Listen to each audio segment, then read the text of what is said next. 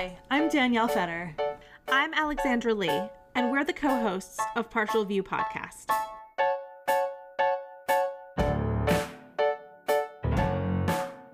Welcome back to Partial View Podcast. It is my favorite time of year where we get to sing Christmas carols and eat gingerbread and all that good stuff. Well, not quite because we're recording this in November, but I'm very excited about that time of year. And uh, we have a really, we have kind of a special holiday themed episode for you today. We're going to be talking with the father son actor duo, Bruce Cromer, the elder, and Charlie Cromer, the younger who are both esteemed actors and educators in their own right, and also have a really special history with A Christmas Carol, specifically Cincinnati Playhouse in the Parks production of A Christmas Carol. And we're thrilled to have both of you here to chat with us. Thank you for inviting Thank us. Thank you so much, Alex. That was a a very kind introduction. I one of us. It was half true. It was a, it was uh, uh, an introduction full of half truths. One of us is an esteemed educator and actor, uh, and the other is a coat riding Lies. uh, simp, I guess. I, Modest, I don't but think that's quite true. I probably know a few people from your college days that would disagree with that.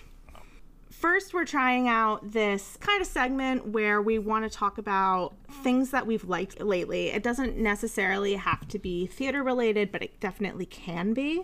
But like any kind of like media entertainment, like what are you what are you enjoying and why if you want to share that?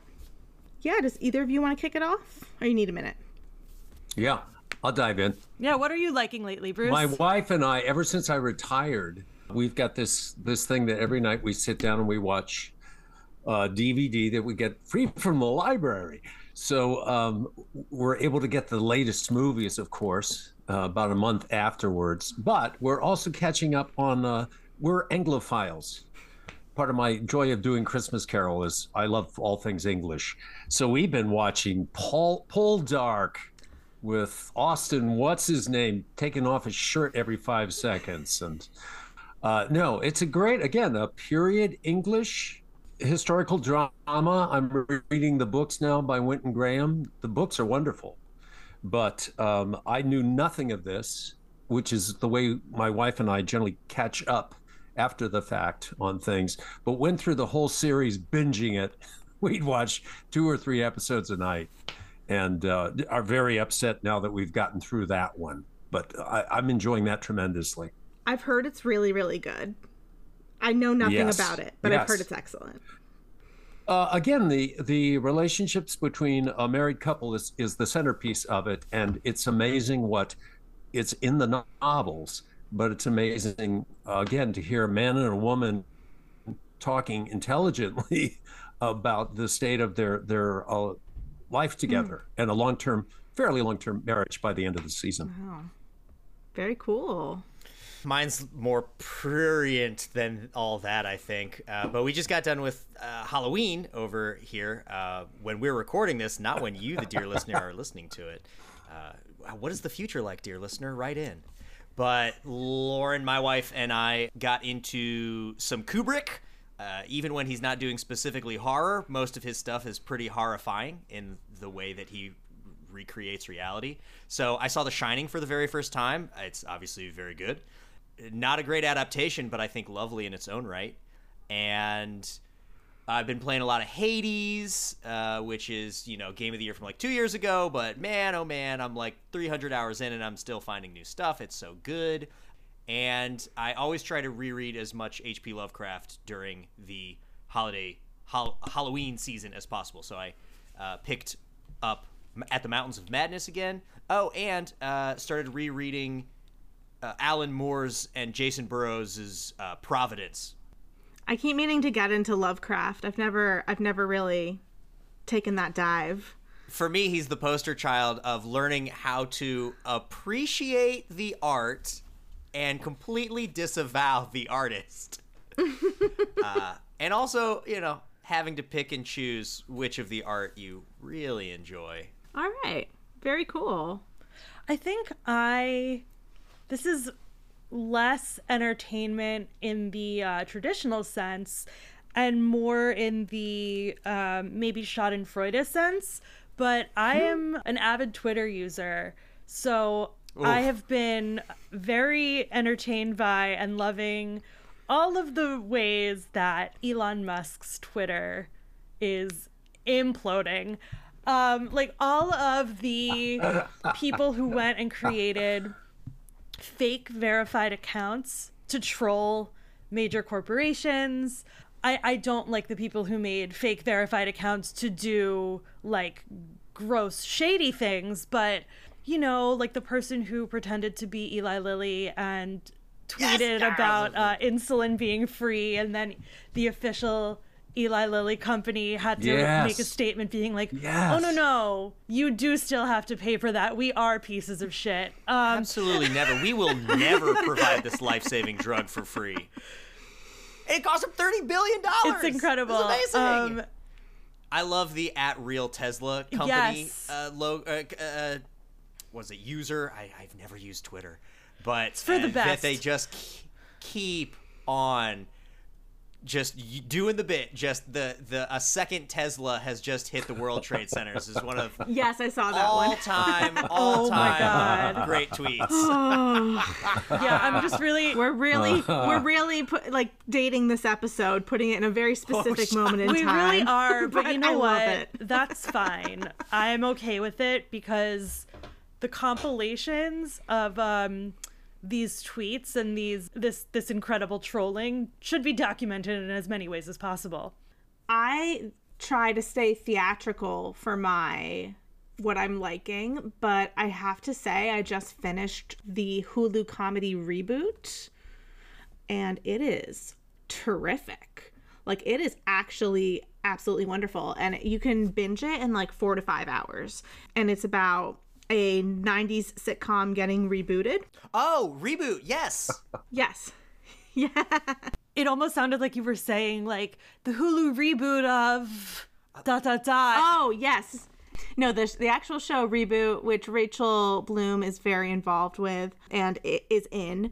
I'm not sure of her exact role, if she's like executive producer or showrunner or what, but it is. It's really funny. Like it's laugh out loud, out loud funny, and there are just moments that completely like knocked my socks off. Um, and a nice little Easter egg is that every episode is named after a different TV show which is really Oh, fun from like all that. eras not just not just like things that have been rebooted not just stuff from like the past like it's very fun. Highly recommend reboot on hulu for I'll some uh, light entertainment. We thought we'd start off with just chatting about our respective histories with um, a christmas carol as a story and a christmas carol as a theatrical adaptation. And i was wondering if you two just kind of wanted to share what's the origin story for you? Well, uh, the cool thing is ours intertwine, but uh, I was walking the planet before Charlie. So uh, honestly, when when I, I've now compiled all of my journal entries, I've, I've kept uh, journals over the years, but all of the entries that regard Christmas Carol and the productions I've done, in case your listeners want to buy a copy of it, it's called the Christmas Carol Diaries. Normally, plugs come at the end of the episode, Dad. Oh, okay, I see.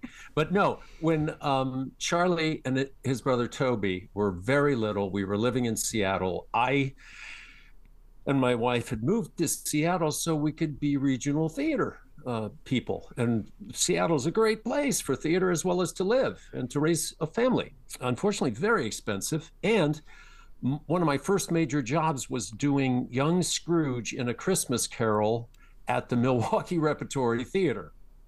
So, like actors that live in New York and then go and fly off to regional theaters, I, I found instead of being in the region that I wanted to work in, I had to leave my two young sons and uh, my wife, and they were very little. I mean, uh, Charlie was maybe three or less, and Toby's just been born. Um, but that started me on Christmas Carol, and I did uh, Milwaukee Rep, I did Young Scrooge, and a party guest, Topper. And then uh, we moved to Dayton. I start teaching at Wright State University, and I do a Christmas Carol with my wife, with little Charlie, who eventually uh, he started as Tiny Tim and eventually went to the Turkey Boy. Mm-hmm. George and Toby, Toby, our littlest uh, child, was a waif carried on by his mother, who would ad lib every now and then, very cute ad libs. Merry Christmas, Mr. Scrooge. But I got to be Dickens, the narrator in that one. So I also got to be Marley's ghost and party guests. And, you know, Dickens actually stepped into the frame, so to speak. Did that for three years. And then I looked um, an hour and a half commute down the down south and uh, had a friend who was an artistic director at Cincinnati Playhouse. He said, Why don't you come and audition for Young Scrooge? Believe it or not, Charlie, I don't know if I have ever told you this. so. So, so I was too old. I was, you know, 30s, uh, approaching 40. That didn't work out, but then they, they cast me as Bob Cratchit. I got to do Cratchit for eight glorious years. I loved doing Bob Cratchit. Joneal Joplin, my predecessor as Scrooge, the guy that I started doing the production with, after uh, eight years, he decided he was old enough. He wanted to stop, and they they looked at me as the heir presumptive. So then I wound up doing Ebenezer Scrooge in this same production for an additional um, 17 years, one of which was on radio. So I've got basically, you know, a 25 year history with that Cincinnati Playhouse production.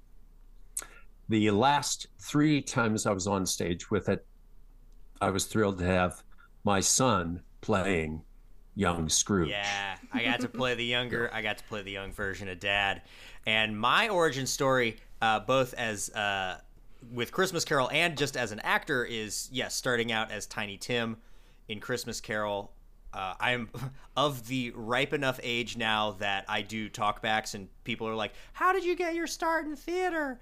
Why are you an actor now? Still, why are you still up there doing this? Why? How did you memorize all of and, those lines? Oh, oh yeah, uh huh, uh huh, uh huh.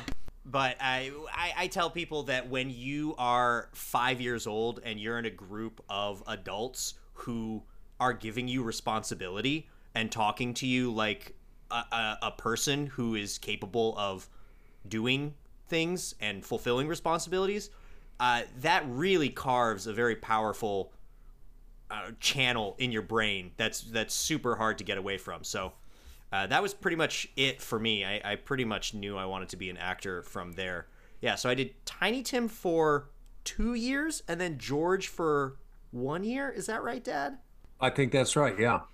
The Union stagehands bet on whether Charlie would catch when he was the the turkey boy, uh, would catch this coin tossed at him every, every night. Yeah, Scrooge's Scrooge's balcony that he yelled like "You boy, you! What day is this?" was up on the uh, flies almost. It was like the second story, and then he'd flip the coin off from the catwalk. This is in my like seven year old's memory. I don't know if this is actually what happened, and I had a little flat cap.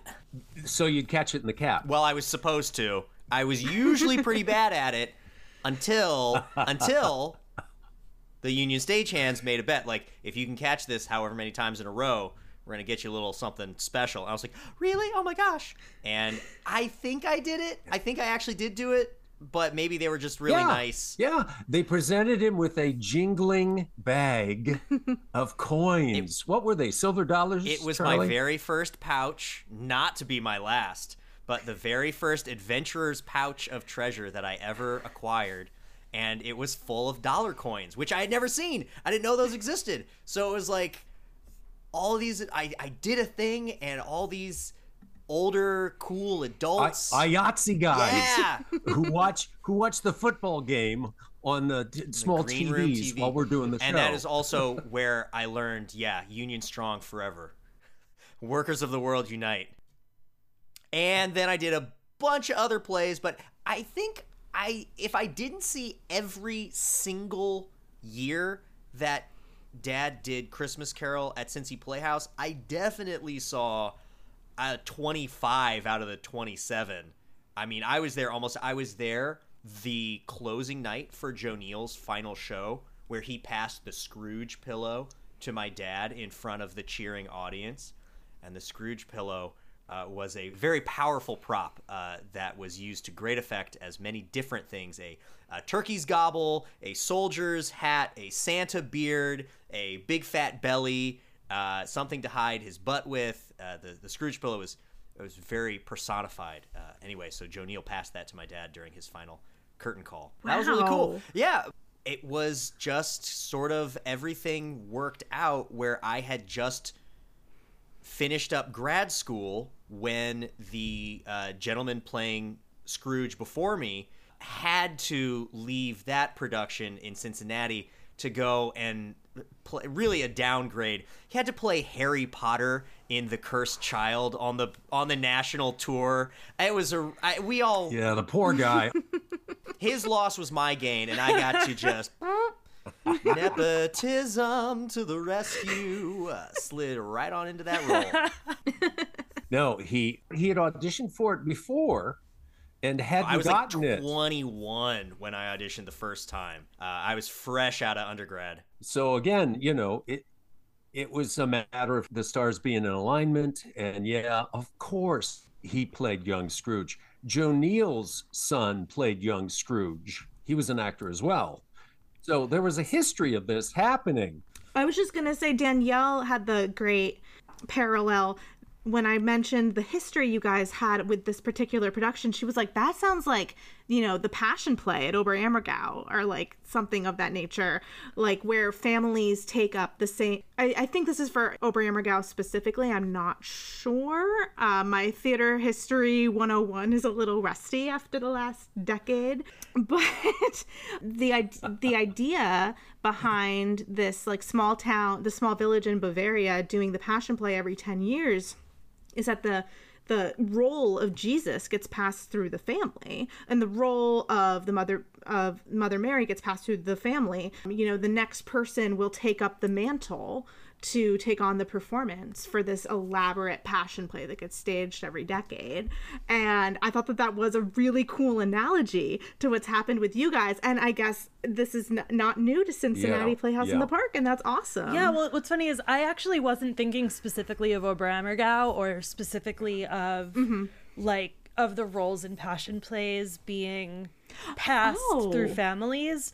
That didn't I didn't even think of that, but like you're you're so right. I was simply thinking of another story that gets repeated and done in infinite numbers of ways and infinite iterations around the world. and I think that it made me think a lot also about like theater as ritual and you know how people go to the same place at the same time every year to do the same thing how that kind of intersects with ideas about religion religions of all kinds and how you know it make when you mentioned the passing of the scrooge pillow you know that it's a very tangible ritual that's in effect for the people who are present. I know some people also go to the Nutcracker every year. I try to be one of those people. Like, I love the Nutcracker personally. I'm going next week. You know, people people have a lot. People have holiday traditions in general, and like Christmas and the commercialization of Christmas really like tries to tap into that.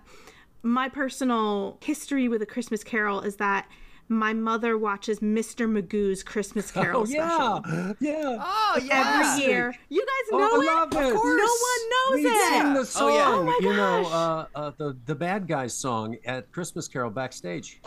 La La, la la, la, la la, la la la.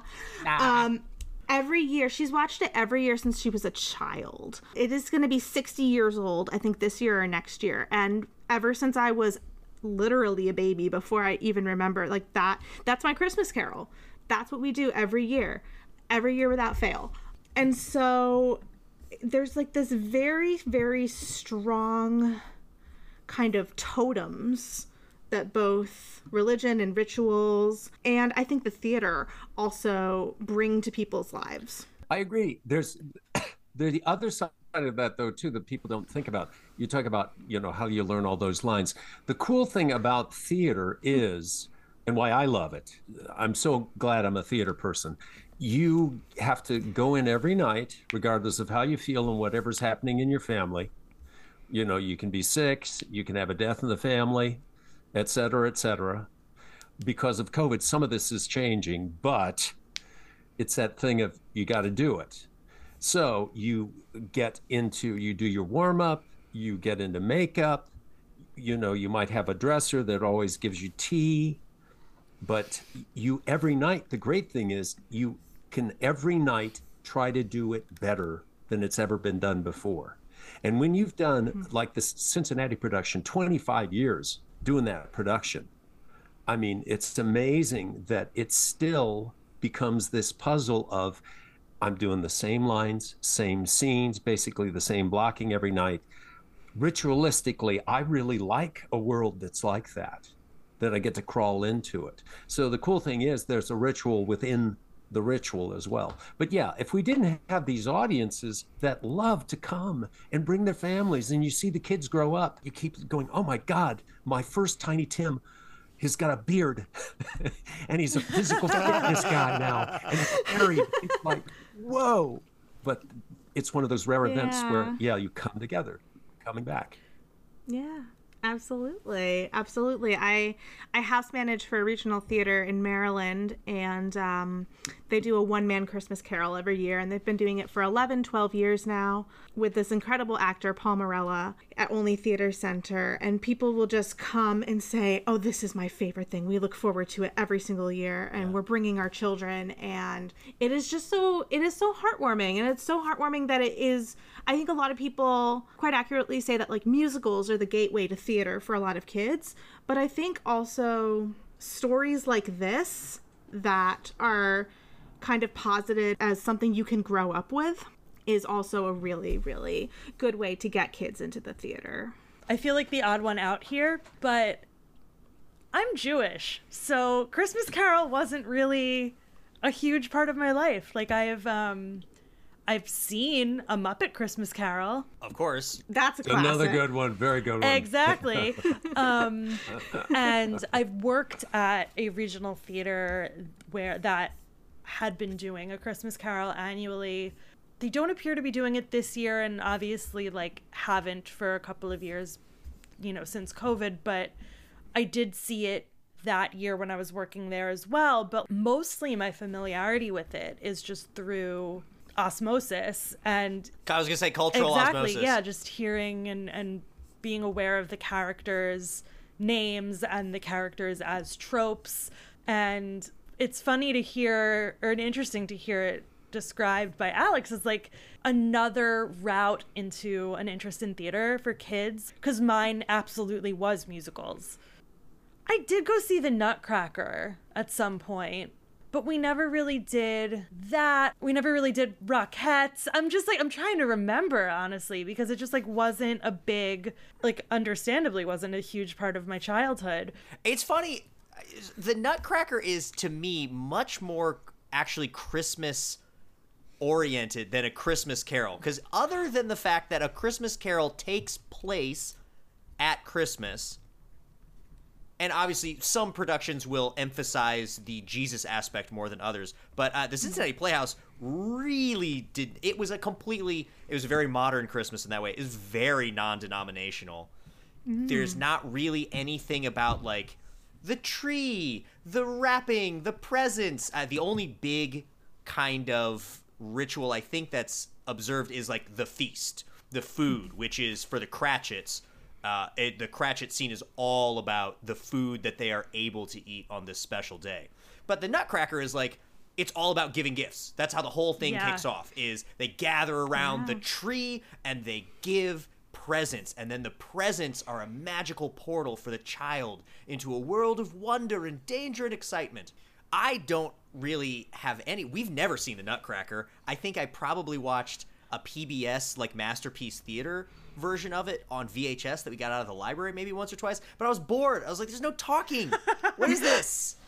It's funny though. I have a I have a friend who's uh, an, was a, one of my dance teachers, and now he's retired. But he's done a, a Nutcracker. Uh, again, it's a regional theater ballet. So he's done the old blind guy with a patch year after year after year maker. after year after year. Yeah. So it is funny. It's it's it is a, a way still that people connect and come together for the holidays and stuff. I'll tell you, everybody at the K through 8 school where I teach, every single kid goes to see the Nutcracker every year. They all they don't know who Charles Dickens is, they don't know what a Christmas Carol is. Some of them may have heard of Scrooge, maybe, but everybody is either going to be in the Nutcracker, has been in the Nutcracker, or is going to see their friends and family perform in the Nutcracker. I, I do think it's really interesting that you are bringing up a Christmas Carol. You know, it takes place at Christmas, but it's not a big Christmas. It, it can be perceived as not a huge Christmas story just because when Paul Morella at Olney starts his one man version, he does a little intro to the audience and he always says, you know, a lot of people forget about this, but A Christmas Carol was written to be a ghost story. It was written to be a spooky ghost story. Dickens had a lot of problems Yeah. with religion. So uh, the more you read uh, again about his personal history, you go, well, yeah, this he's not exactly. Uh, I'm going to say if- something offensive. He's not uh, somebody that bangs the drum for any particular uh, approach. Let's say. That is interesting. I guess like also because of my lack of like intimate knowledge of a Christmas Carol, it's like especially because Christmas is literally in the name. You're like, Yeah. you you think of it sort of as um.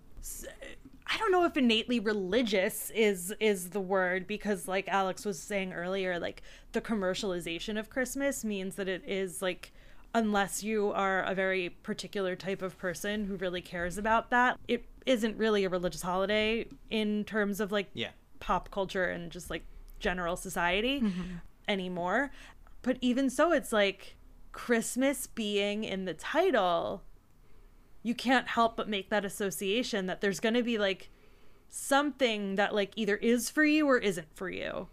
Well, it's funny again that you uh, see in in the illustrations, and also you know a lot of it's it's Dickens' description of Christmas present.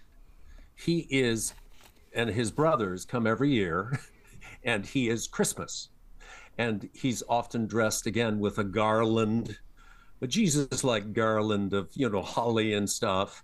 He has uh, often a, a uh, uh, long hair, but a beard. Well, no, a beard and mustache. Uh, in a robe.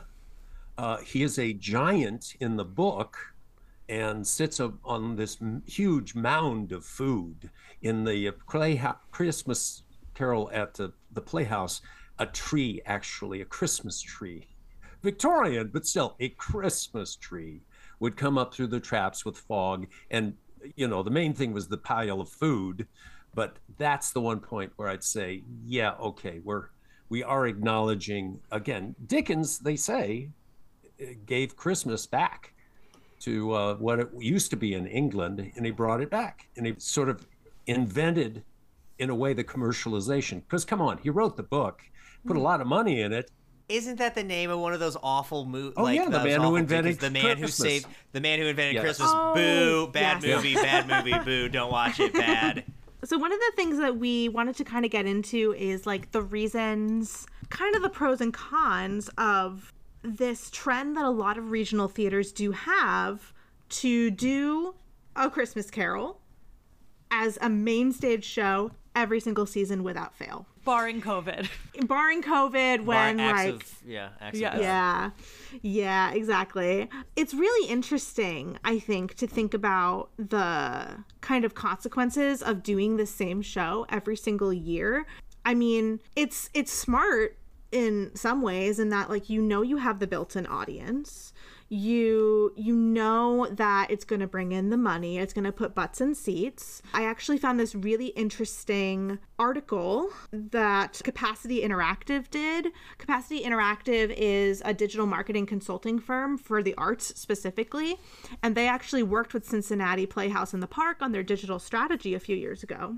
And they cited the statistic let me just make sure I'm getting this right. It says this year, and I'm not actually sure if they're talking about the 2018 to 2019 year or if this is supposed to be referring to a past year, but it said 26% of overall on sale revenue for everything at the theater was attributed to a Christmas Carol renewals. Oh, just the renewals. Yeah. That is wild. And because Cincinnati Playhouse in the Park also does a kind of a larger season than a lot of regional theaters generally. You know, they they I was looking it up and it's like, you know, they do like 8 or 9 shows at least a year. Like that's a lot. That is a huge percentage. A lot of the uh, theaters will will pejoratively call it the cash cow, but mm-hmm. it is mm-hmm. true. Yeah. You know, um, I mean, I'm so sick of of the same shows over and over, but I'm only mm-hmm. going to go once a year, if that. At least Christmas Carol doesn't run every effing day of the year, night of the year. you know, it is then, limited to the season. yeah. The reason it sells is because it is family friendly. You, you can bring your kids. Yep people do get into this thing of I give tickets and I bring my grand my grandchildren and their parents. We come as a family. You know, it's the one time in the year when we can all go and see a piece of theater where they're not using strong mm-hmm. language and having naked bodies. Sure, but those people, honestly, Christmas Carol's usually the only show that people are going to go see. That is true for a lot of families. It is the only live theater they will see in a year.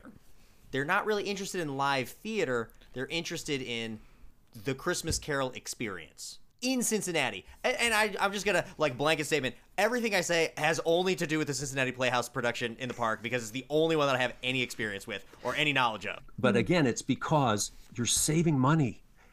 It's the same costumes. It's the same set generally you don't have to have a full four or five weeks of rehearsal. It's the yeah, it's the same actors. Yeah. They know what they're doing. You know. I was gonna bring that up. It's a great. It's almost like a great service to the theater community that you're in that in too. that you're able to extend that kind of like kind of regular employment to actors who don't know where their next paycheck is going to come from. I mean, I don't need to tell the two of you that, but I here in DC the big one is Ford's Theater. Yes. Does it every year. And and Craig Wallace, who's this incredible actor, he's been doing it for years and years. I don't even know how long he's been doing it. Greg Procaccino, Greg Procaccino, who played R. Marley, he was the one of the few actors that was in every uh, performance of the Christmas Carol at, at the Playhouse. But he was in that yeah. Ford's Theater uh, version. Yeah. yeah. So that's the other thing oh, is actors sort of move around. And you know, I'm an example yeah. of it. It's like, where's my Christmas Carol? If I get the Christmas Carol, I get to have Christmas presents every year based on that paycheck. Seriously, the yeah. I mean, Dickens put presents under our tree my entire childhood my entire childhood, mm-hmm. and uh, that is not something that I forget or, or take for granted. That the Cincinnati Playhouse mm-hmm. in the Park and, and this story, you know, helped me have Christmas. Me and my brothers have Christmas my entire childhood. Yeah. Mm-hmm. But if the story wasn't good or if the production isn't good, they wouldn't keep doing it over and over again. Now, I know I've seen a lot of cheesy Christmas carols. At occasionally I would get really worried that the Cincinnati production was going to slide down that path. But a lot of it was because the the writing and the history of the production allowed more of an, emotional investment in it.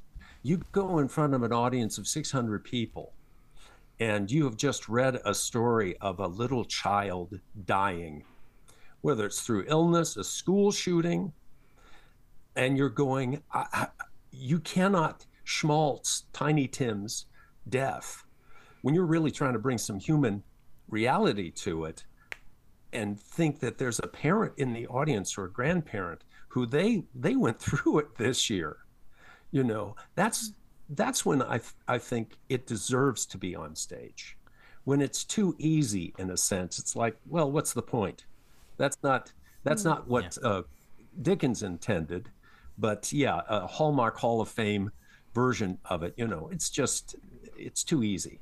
Yeah. Yeah. That one that kind of freaked me out. I, I before you know we ever had a pet who died that I was aware of. I really I learned about death as a concept by playing a little boy who died in the play that I was in, and um, I do remember that. I not you know freaking me out, but it was just it was it was a five year old learning about death by playing the character who died in a story about it. Wow, That's- that's, a lot. um, I want to go back to a couple of things that I like made note of. Bruce, if you, I would love to hear you say a little bit more about like what you think makes a good Christmas Carol versus a bad Christmas Carol production, and then after that, I'm just saying it so we don't totally forget. Charlie, I loved what you said about how the audience for a Christmas Carol often is a completely separate audience from the people who are going to the rest of the shows at that theater Yeah. or they're they're not seeing anything else at the theater. So I want to I want to circle back to that because I feel like that's actually a segue into like the cons a little bit. Great, great. Well, uh. A, a little bit about the con part of it, though, that that hits me, um, because you can see so many different versions of this on TV and movies and things like that. The wonderful thing about our script at the Playhouse, and it's more of the history of it. The first thing is you gotta have to have Scrooge on stage all the time in a Christmas Carol, and Scrooge has got to have focus uh, if he's off to the side and you don't, don't really see anything going on with him because it's written that way, you don't see this man's arc, tremendous arc, and you don't see when he backslides because it hurts too much. It's like going into therapy, except you have four ghosts that are your therapists. And, you know, uh, Marley's saying, You're going to do this. And Scrooge goes, No, no. and that's the thing. You can't make the change too fast. But um, Scrooge has got to have focus. It's got to be written so Scrooge has an emotional arc. And the one thing where it does get a little bit religious is in our version, Scrooge got down on his knees and he would thank Jacob. He doesn't thank God, and he doesn't thank Jesus, and he doesn't thank Buddha. He thanks his friend who came back from the dead to give him a chance to change. You know, that's the weird kind of supernatural world where this works is is Marley put in the good word and he gets the three visitations. But he falls to his knees and he thanks Jacob. And that was one of the moments in the production where every night I never had to fake uh, getting choked up and getting emotional because again to me the bastards that I know in life that are in government now, or, you know, or want to be in in government again, um, those are the people that, to me, Scrooge should have a big resonance with. Every year, a different figure can be in my mind, because yes, we're, we're saying capitalism. These are the big business people that don't give a shit about humanity. Pardon my French. That's got to be there the stakes have got to be that high because otherwise I wouldn't go see Christmas Carol. And if the mm. actors didn't have that type of emotional investment, Charlie every night when when as young Scrooge, I literally get to see a younger version of myself make this huge mistake by turning down this young woman and the pursuit of love because they're more interested in money.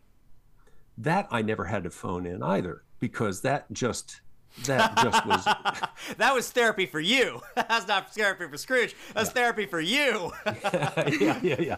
To see Charlie in pain, you know. But I think there's got to be the emotional investment. I, the other thing you have to have, Danielle, is is kids. A Christmas Carol without kids. They were. Mm-hmm. Charlie can talk mm-hmm. about this. God, you know, Yeah. most of them have never acted before. You know, you got some kids that are again, unfortunately, got a little bit of that kid actor schmactor in them. But our director was great. He could try to pull them back. But Chi- Tiny Tim's like five. So, Yeah, and really, like we'd have kindergarten. We had six-year-olds playing Tiny Tim. yeah, yeah. But without the kids on Yeah. stage and doing important things, the Cratchit family alone, um, it's not a good Christmas Carol. Sounds like you have some ideas for when Charlie's old enough to play Ebenezer Scrooge proper and you're ready to direct him. but it it does. It has to be in the script, though. That's the other thing. Mm-hmm. Yeah. The different adaptations are super interesting to me too. Are there really any and this is me speaking from point place of like genuinely not knowing. Are there like definitive adaptations of it, definitive scripts that people use or is it more like every theater just sort of devises their own thing? That's another way you can save some money. You just write your own. It's Creative Commons. The book's right there. No, they Yeah. are. There's there's so many different versions, you know, and that's why it's cool when uh, when the Cincinnati Playhouse opened. Their first production was very dark. Uh, the Undertakers were the narrators, and um, full ghost story. yeah, from what I hear, Christmas Future was like robotic, or something like that. It was also too long. It did not work. It was dark. I remember. I mean, you see the pictures of you as Dickens. He's got like, you know, everyone's got like huge coal smudges under their eyes. Everybody's wearing black. Everybody's hair is like. It was uh, uh, sort of Edward. Sci- What if everybody was Edward Scissorhands in A Christmas Carol? I remember the school. It was very like we're all and again this is a child's memory but it was like everybody is trapped in a dickensian workhouse telling this story uh, that was not the you know explicit framing device but the the costumes and the set really gave this idea of like we are all grist in a mill trying to tell this christmas story yeah an, an industrial civilization. Yeah. But uh, too, there there was a line of Charlie. I don't know if the kids were involved with it, but every adult was on the upper level, and they're running huge lengths of chain, which get attached. you're blowing my mind. I forgot. Oh. Yeah. So there's this rattle of chain. I mean, it was really dark. I remember. No, I remember my little arms like pumping that chain up and down. I do remember that. You like unlocked a memory. This is this is ghost therapy. I'm getting like sense, sense I can like feel the weight of that chain. I can like see the adults on either side of me. I'm like trying different ways of shaking it. But see, you you could not get the Christmas Carol audiences from the Playhouse to go in and see that. Um, You might One get last me story. to go see that. One last story, though. ATL, Actors Theater of Louisville. I've never done the research on this, but this is what the people have, who have worked there told me. They tried to change the long running version that they had to a new script. They tried it one year, audiences hated it. I think they it's went the, back to the old The script. communities sort of decide what's their definitive script. You know, whether it's through longevity or uh, is it just genuinely a banger uh, or some combination of that and other things. But it's uh, regional definitive takes. Yeah, that's cool. and and this might be a good place to also talk about a little bit my understanding is that cincinnati playhouse in the parks production is on hiatus for renovation this year renovation and theater I, more than renovation that theater got bombed into the ground they're building a they're building a completely new main stage Yeah. completely and i also read something that said they're going to come Yeah. back with just like a whole new version of a christmas carol i don't know if that means new script or i don't know how much you guys know and can talk about it but like Char- Charlie actually took actually took part in a, a reading of the new script not too long ago. Oh. But yeah, the thing is, uh, our the old version, the set was built especially for it. It had traps, doors, and lifts. It had rotating turrets, so the scenery would change. You know, very expensive. houses opened up to reveal interiors So the new theater doesn't have traps. They, they don't. They're going to have a fly system though. flies are the new cool thing So- all the new theaters is, have fly systems So they can- trapdoors are so 1980 They can actually fly in flats the old fashioned way. They can Mm-hmm. raise one of the spirits if they want to with a little harness and make them scream and you know. But we'll we'll see. It's got to be a, a new script. very Yeah. cool i can't talk about anything else but yes I, it Sure is thing. a new script awesome going into sort of the the cons of theaters doing this every single year is I feel like the fact that it is an audience completely separate from the rest of their a theater's regular mm-hmm. audience. And again, this is a generalization. We haven't, you know, done the research. We don't know every theater's audience demographics and who sees Christmas Carol versus who doesn't. I think to some extent could argue that the fact that at Cincinnati Playhouse, a quarter of the season subscribers resubscribe because of Christmas Carol means there is at least some overlap. But like, I think a lot of the reason that a lot of regional theaters will do something that is very mainstream, very popular, the sort of cash cow production, whether it's Christmas Carol or whether it's Music Man or whether whatever it is, are doing it at least with some hope that it means they'll bring in new audiences. And that doesn't seem to be the case with Christmas Carol, which I think is really interesting. Like, that isn't the motivation and can't be the motivation. I, maybe I don't know. I mean, I will say the number of families that they probably brought in by casting the children of that family in the show. They're probably not, ne- you know, negligible. Oh, but I mean, those people aren't but... necessarily then sticking around and going to see, like, they're not becoming regular audience members of the theater.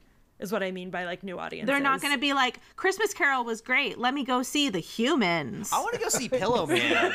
I, I, I hear there's kids in Pillowman too. I want to know about it. It sounds so snuggly.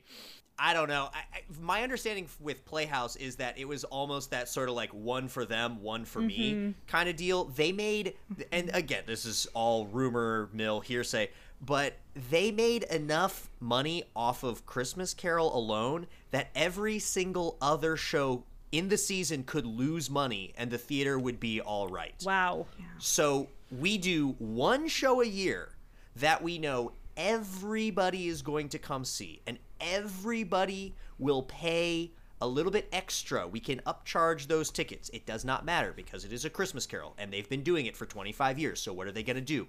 Not pay the extra $15 a ticket? I don't think so and then they get to do you know original works based on local cincinnati music artists or they get to feature new playwrights. I uh, the wonderful actor derek snow who i just did a show with at ensemble he's going to be the resident playwright for the next two years. Cincinnati local involved in so many arts organizations around town he gets to be the regional playwright and uh, they're just going to be building a brand new show over the next two years that Derek's going to be writing and, um, you know, helming. I don't know if you get to do stuff like that at the level that the Playhouse does if you don't have the guaranteed, you know, I don't I have no idea how much Christmas Carol would make per year. And anything in my mind that gets folks into see a play even just once a year that's cool, man. That's awesome. Totally. I think that's great. Yeah, I'm not going to disagree. Yeah, I don't disagree at, at all. It's just very it, it's it's very interesting because that everything you were saying I think resonates so much with me and Danielle because we did an episode on pipelines, particularly with like new play development in regional theater, like touching on that more about the relationship between regional theater and New York. We, we talked a lot about kind of a, a, theater's responsibility and their kind of different responsibilities and how some are nurturing new work more than others, some are nurturing local work more than others. And I think I I'm I feel like I always am the one who's like the economic reality. The economic reality is that you do a Christmas carol and that's how you get like the next cool new play that's going to be maybe making its rounds around maybe Ohio first and then the region and then maybe going onwards. Yeah, Ed Stern, Ed Stern, who was the artistic director before Blake Robison, and uh, he's the, the, old friend that, that got me involved at Cincinnati Playhouse. But Ed told me they were doing the, the brothers Karamazov, and he says, "Look, I will do Mousetrap, and we will do it with the best actors." The best design team because we're the big theater in town. We will do the best production of Mousetrap that we can do because I'm not going to get as many people to come see Brothers Karamazov or again, an original play. But the way that the Playhouse can get that 600 seat auditorium, that's why they, part of the reason why they tore it down. Too many seats you had to fill. They'll, well, they'll come and see Christmas Carol, they'll see, and then they'll try something else. If they don't like it, the cool thing is Christmas Carol or something like it paid for the more exploratory work. Mm-hmm. Yeah, definitely. Yeah. I, speaking to the uh, artistic uh, sort of responsibilities too, uh, I will say what the what the Playhouse's Christmas Carol did, and I have to imagine it is a similar situation for every long running Christmas Carol in the area, is that it creates artistic families. I feel incredibly close to a number of actors who only ever came to Cincinnati to do a Christmas Carol. And now they live in uh, Milwaukee. They live in New York. They live in uh, you know P- uh, Pittsburgh. Uh, they're they're all over the place. But I just on Saturday we were all texting each other. Sorry, Dad, you weren't in the chain. But we were all texting each other like, "Oh, we miss you guys so much. Like I can't believe we're not going to see each other this year." Like we're sending pictures of you know what we're doing that day of our our you know plans shows we've done throughout the rest of the year it's like uh, it's just so special it's so special that i got to to meet these people and learn from them uh, their different techniques and see all the amazing things that they did.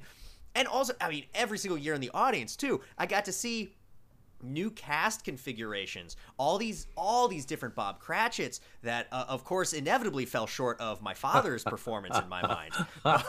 But it was still nice. It's like wow yeah you can give that a shot. Why not? Like what if bob cratchit was just like sort of a doofus why the heck not give it a give it a try but danielle that t- that ties into again this double-edged sword the con of a resident company like Cincinnati Shakespeare and like uh, when I was working at Alabama Shakespeare Festival. The audiences, they have to love that company because they keep coming and see them, you know, run through all the plays, but it's always the same faces. The Playhouse can afford to house out of town actors. Mm-hmm. One of the few places in Cincy, Cincy that can afford that. So they can get New York actors, but that's not as big a deal as it used to be 20 years ago. Uh, the thing is, though, they can pull actors from wherever across the country, you know. Um, but Christmas Carol, you bring them together. If they like you, then they like to see that same group of people as we like to get together, you know, every year. If they don't like you, it's another reason why you know you just you won't go because you're going i hate that scrooge. I hate that ah. blah blah blah mm-hmm. blah blah. Yeah. Do we want to play a, a, little bit more with the cons though? Drag it. Drag that christmas carol I can, I can be the scrooge of the episode. Um ah. hey see that's the extent of oh, my man. knowledge. Um, well, danielle you've got good points. I mean the whole thing about you know yeah what is the hanukkah show well there there isn't one you know, Alex and I wrote in the like outline points about, you know, like does doing Christmas Carol alienate other communities? And it's like, I can only speak for myself, obviously. I think on one hand, uh, I've never seen it as alienating. You know, the point is like there isn't a Hanukkah show. There there isn't an mm-hmm. equivalent.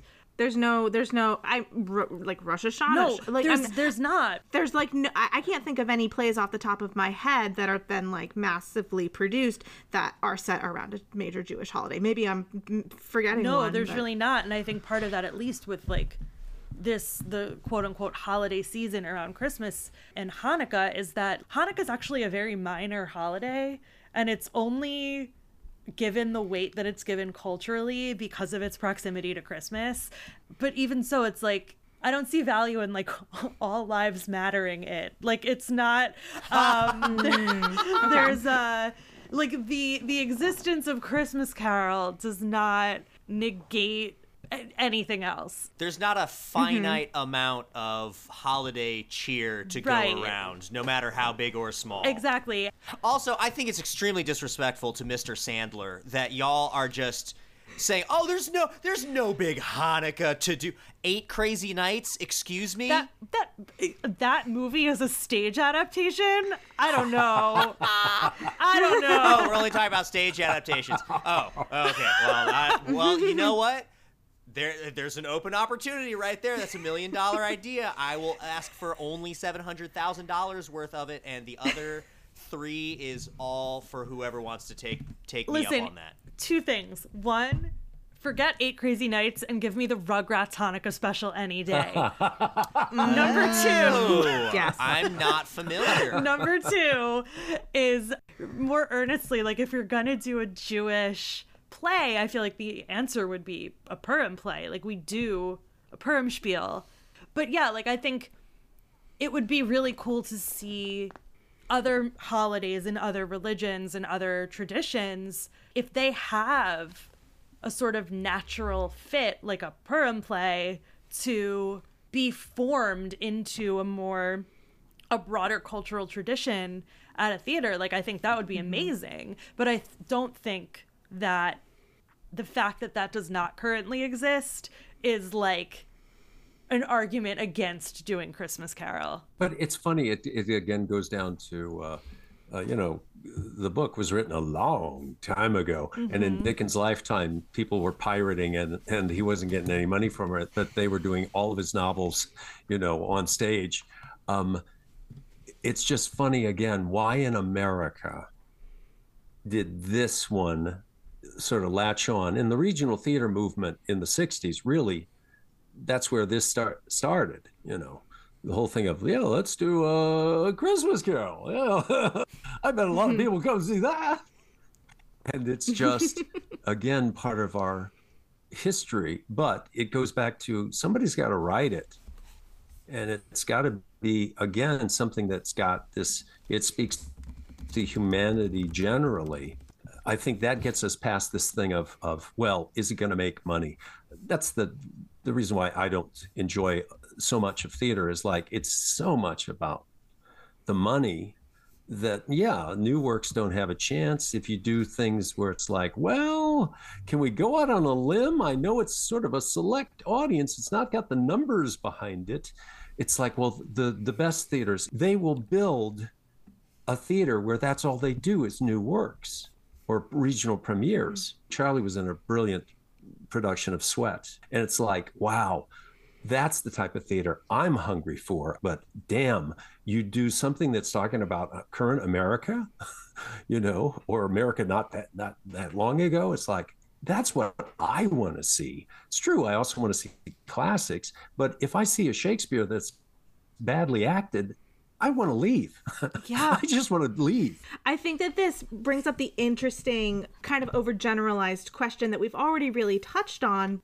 I don't want to say that like we are the conscience of American theater, but I think the four of us can uh, can confidently say that. Yeah, I, I'm planting my flag.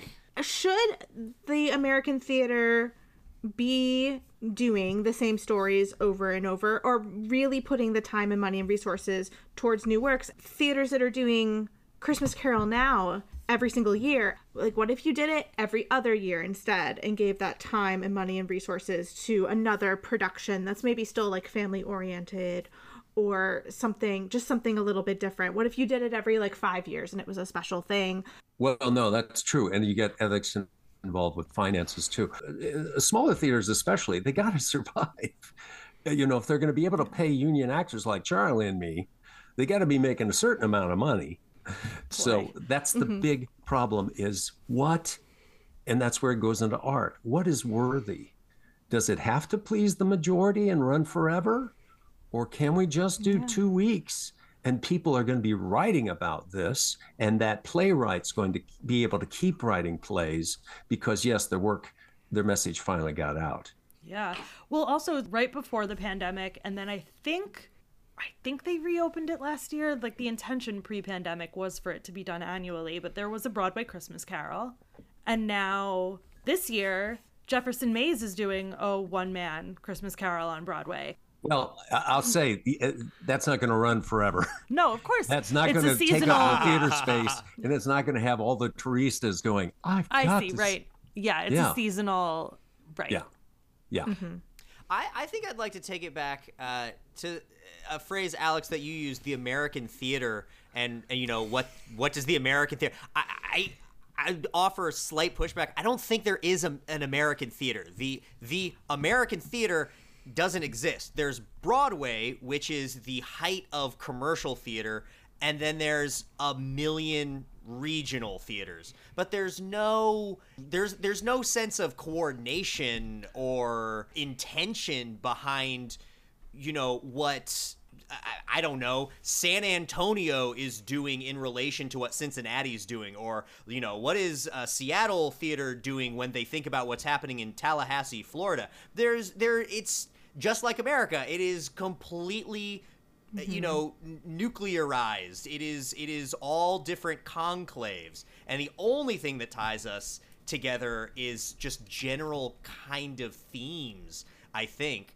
And also what's popular? I was just in sweat. Since doing that i've had two friends in two different parts of the country send me pictures of posters for sweat that they just saw around town and i have another friend who's doing another production of sweat uh, up in Vermont as well. It's like plays just make the rounds because mm-hmm. other theaters hear that it makes them money. Well, that's exactly. It's like, oh, they made a lot of money this over is there. So much of what our episode about regional theater and, and New York theater is about is, and especially, I mean, Lynn Nottage feels like a real anomaly, both with sweat. And she's bomb. Like, uh, please don't. Nobody no, take no, no. that as me poo pooing. Absolutely not. That work. It deserves to be done. On. But it's also place. that her new play that was just on Broadway last year, Clyde's, is now about to be the most produced play regionally in the country. So that was so much of what it was about. That episode was us talking about regional theater, like sort of the pros and cons of regional theater is essentially just like plucking the next hot thing out of New York and throwing it on their stages mm-hmm. instead of cultivating local talent. The cool thing is, so much of uh, the pipeline is going the opposite way. It's regional theaters, San Diego. I I forget the the Old Globe. Uh, uh so many of the musicals they got to start someplace, and they cannot start where it's most expensive. well, right. That and that's the old model. That's how it yeah. used to be. There's the out of town tryouts started mm-hmm. first, and then it would go to New York. Now it's we were interested in the fact that now it's like Sweat premieres or Clyde's premieres on Broadway because Lynn Nottage has enough of a reputation where theaters are saying like, yes, we will simply produce your play on Broadway. And interestingly, it was produced by an uh, off Broadway theater that owns a Broadway theater. Both of them were. Sweat was too, was, I think. I, I know this this thing to me of uh, playwrights. You know, you develop with regional theaters and people that are going to give you a chance and, and start your scripts. Then people start hearing of this playwright or this specific play. Cincinnati Playhouse, they've got money though. They can commission plays. One of the other takes on A Christmas Carol that I did kind of want to dive into is in recent years, there has been some analysis of the story in re- also in relation to Dickens like totality of work that Ebenezer Scrooge is I want to say this like with quotes coded Jewish, that it can be read as an anti Semitic tale, that, you know, it's the idea that this man encounters spirits and then like accepts better values over money. I mean, I I I'm not a Dickens scholar. I'm not going to have like the most informed take on this, but it is something that is coming up more strongly like in society as we look at a christmas carol year after year. And i don't know i i don't have any real answers but i'm curious about like how should we acknowledge it? Um how should we yeah. acknowledge that that you know could could very well have been true knowing what we know about Dickens, is is it worth it to acknowledge it publicly by the theater? Not just knowing what we know about Dickens, but like knowing what we know about society, knowing what we know about England. I don't. Yes. I feel like I. this this relates to like conversation that I've I've had a million times, not about specifically anti-Semitism, but about difficult or controversial or like very dated subject matter in in like play revivals and how to address it and whether you if the writer is still alive whether you like revise the text or whether like how how you deal with it and grapple with it. And i think in a lot of cases i feel like you have to sort of be really straightforward about it and like take a stance on it directorially rather than like kind of just pretend that it isn't there you got to do program notes, I think, but just realize that often does. It's unfortunate it might fall to the director. Dramaturgs. Yeah. Dramaturgs. Yeah. Dramaturgs. And that. Now, where are And the that. dramaturgs? Love The- 'em. Two Boy, of 'em COVID right here. didn't get rid of them. That was just finances. but A. um, there was um, a lot of theaters didn't have dramaturgs to get rid of. But you know, the thing is, for an author who cannot speak for themselves anymore, there's mm-hmm. decades and centuries of overlays. You know, which after a while, it's like, well, how many books have you read? I just have problems with people. It's like you're repeating something that came off of social media. Yeah.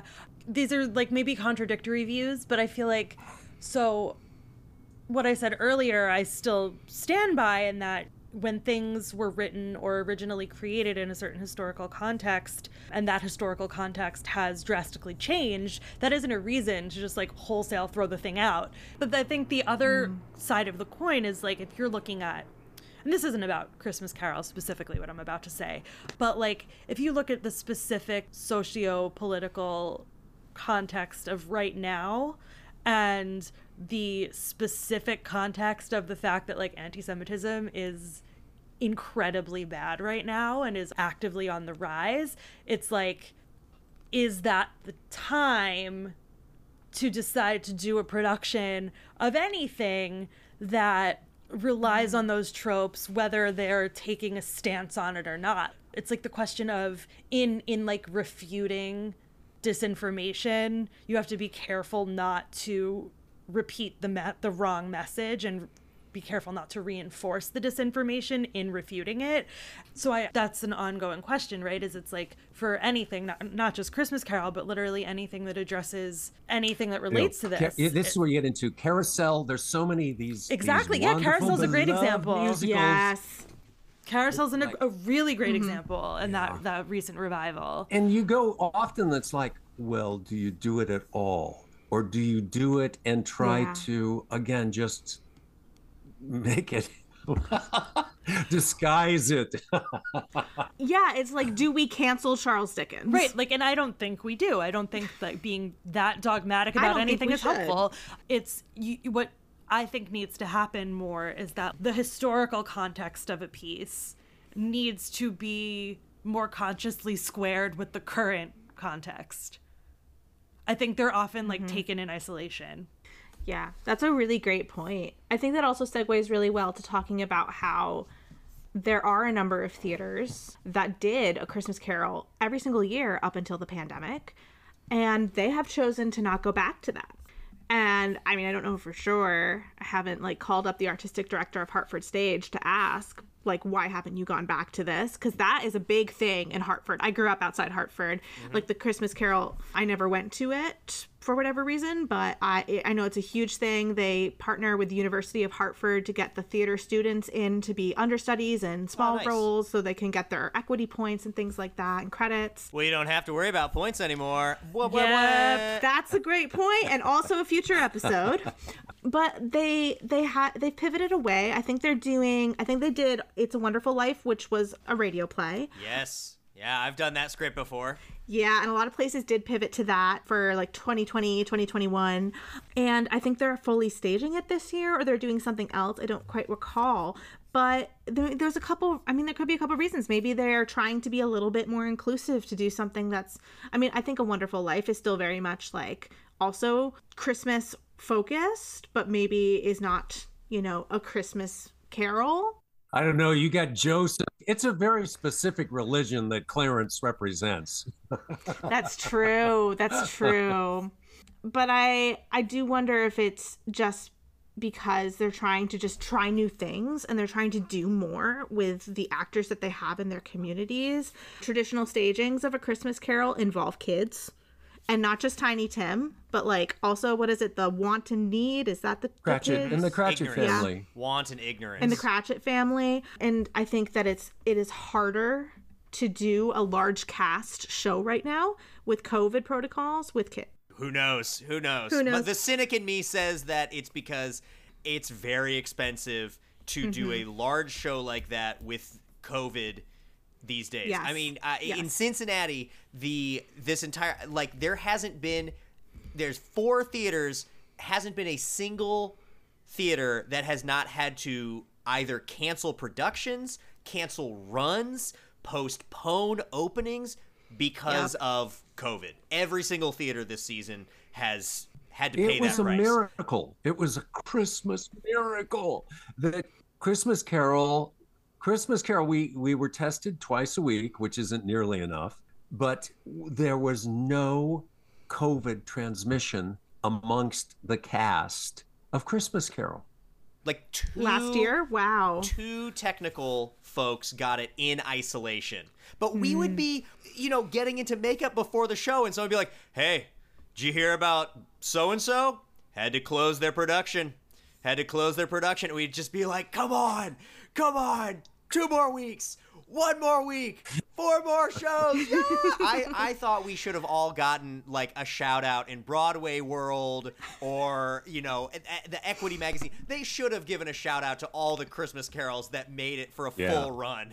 When it was decided that uh, Cincinnati Playhouse they could not remount um, Christmas Carol um, in 2020, they got in touch with me. They said, "Would you do a one-man version? You know, we'll come up with it." It's like you're not going to have the rest of the cast. To me, it was like a betrayal of Charlie and everybody else that was in the cast. But I fully understood it. It's like we can't safely pack that audience. You know, a lot of the theaters they did every other seat, or you know, they spaced out the audience. Um, they definitely were wise in thinking we can't get a group of kids, especially in in that, that large of a cast without transmission. They were going to go to a one man version, and aside from again the ethical dilemma of what about all of my my castmates? Eh. The other thing I was thinking and pushing real hard from was now's a great time to have a female Scrooge if you're going to do one a one person show. Now's the time to get a person of color, you know. And this realize this opens the door for. I still have great hopes that when they open the new theater, that's going to be one of their main things is you get the central character and that alone says it's one way of saying okay let's move on can we move on we all love this story about humanity and somebody changing after years of just being a total shit. Uh, can we see it represented by i don't know somebody of a, a non-male gender identity? Is it possible? But we'll see. Again i i i've got great hopes that the the playhouse blake has actively had more inclusive diverse casts. And it's time for for carol again it's got to be the central role though. Otherwise it's just like yeah see we're changing. Yeah we're changing. It feels it mm-hmm. feels like tokenism if it's mm-hmm. not. yeah. Yeah, I one of the things I was also thinking about post COVID is that we've seen such a period of transition in artistic leadership like across the country in the American theater. I'm I still believe there is one. I do too, Charlie. That was honestly like future episode. Like Such a hot cool, like great hot take and great idea for us. Y'all are the experts. I'm just, you know, if you, yeah, if you need loudmouth dumb takes, like, call me back. I'm not doing much in the evenings.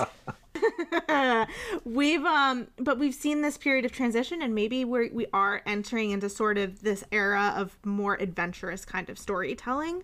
And maybe that is why theaters have pivoted away are rethinking their christmas carols.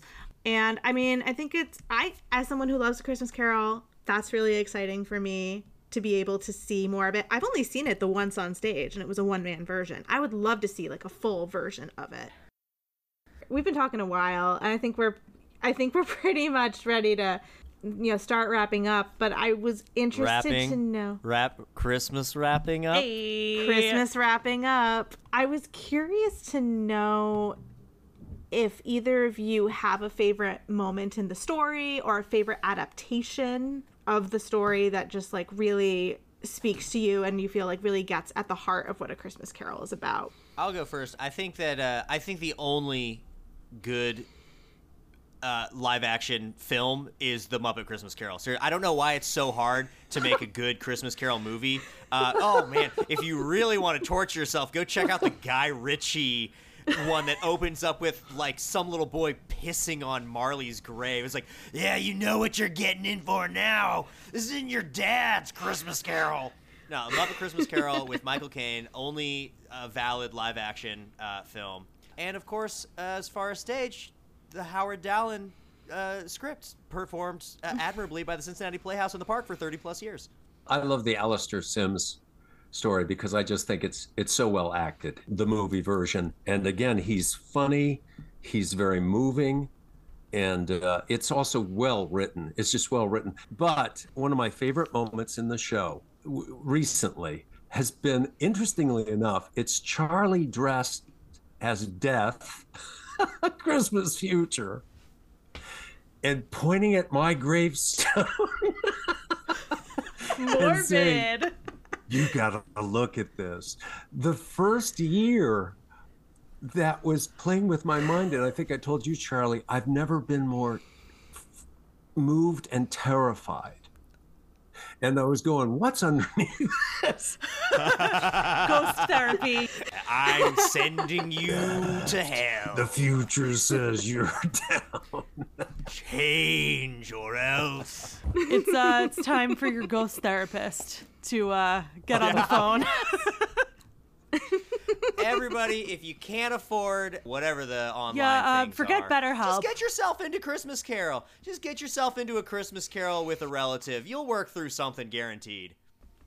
Happy Thanksgiving.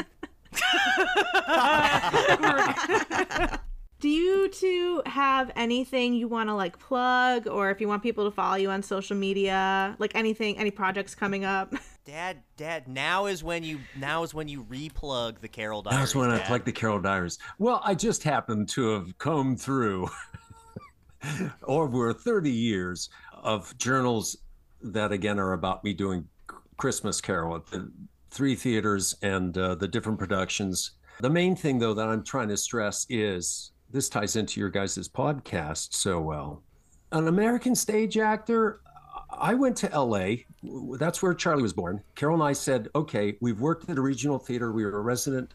I was a resident company member for a full year. And it just turned awful. Everybody, again, you had your own dressing room for fight a fight person. I actually had an armory for the first time. It again was it's you know, you go in a rotating rep for the summer. So it opens play by play and then we go into rep. Alabama Shakespeare Festival, first year in Montgomery. But we left it. And I said, Great, that was my dream. Now I'm going to go back to theater. So, what I'm trying to stress through, you know, just little glimpses of an American stage actor's life is it's a lot of it's a lot of sacrifice. And it's not just the artist, obviously, it's their spouse, it's their kids, but there's some of us that are wired it's like i cannot not act. So i'm going to do a, a, teaching job for 35 years and that's what i do for my family and acting's what i do for me.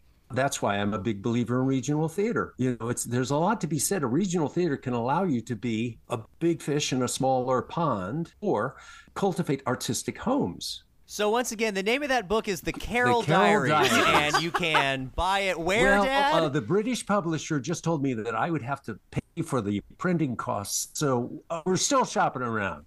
We're still shopping. Great. Okay, so It look is- for the Carol Diaries online coming for free, soon. Though now you can look Bruce Cromer. no, it's not. No, Carol it's not. Diaries, no, it's no, it's free. not. get it, get it while you Charlie, can. Charlie, tell them what you're going to produce in a little bit. Oh, I have uh, a hot, hot new project coming. Uh, it's due to drop December 1st. Might be a little bit earlier because uh, it's shaping up to be a little bit smaller than we planned on. But his name's going to be Jack Cromer, and uh, my beautiful wife uh, is my collaborator on this project. Uh, we got high, high hopes for this one. We expect a return on investment within 16 years at least. Give it five years though, and maybe uh, Jack will be playing Tiny Tim. Over my dead body. Why? Why is that? I'm very curious to see what happens to a Cromer boy who's not exposed to the crack cocaine of theater when they're five or six years Let's old. see, you got your brother Toby. Toby lives in Vermont. He doesn't have anything to do with theater anymore. Yeah, he mm. was in the same production I was when he was three. At three, he was simply too young to internalize the applause. Yeah. Well, that's really exciting. Congratulations.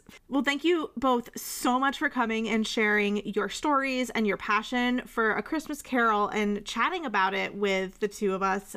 I am so excited that we were able to to grab you, especially before this big life change that's coming. And uh, yeah, I hope you have an incredible holiday season. I hope that you're able to spend it together. Happy holidays to the Thank two of you Thank you so too. much. yeah, thank you Yeah, so thank much. you, Alex, and thank you, Danielle. This is American theater right here. Absolutely. People actually talking about Just chopping it, up. it, does exist. It's in this Zoom. coming into the studio. Yeah. Um, and everybody, thank you for listening. And please remember to rate, review, and subscribe if you have not already. And you can follow us on social media at Partial View Pod. And check out our Patreon, also at Partial View Pod, where once we get a couple people roped in on Patreon, we'll have we'll have some cool bonus content for you. bonus content. All right. Have a good one. Stay happy. Any opinions expressed in this podcast are personal and do not reflect the views of our or our guests, employers, or clients.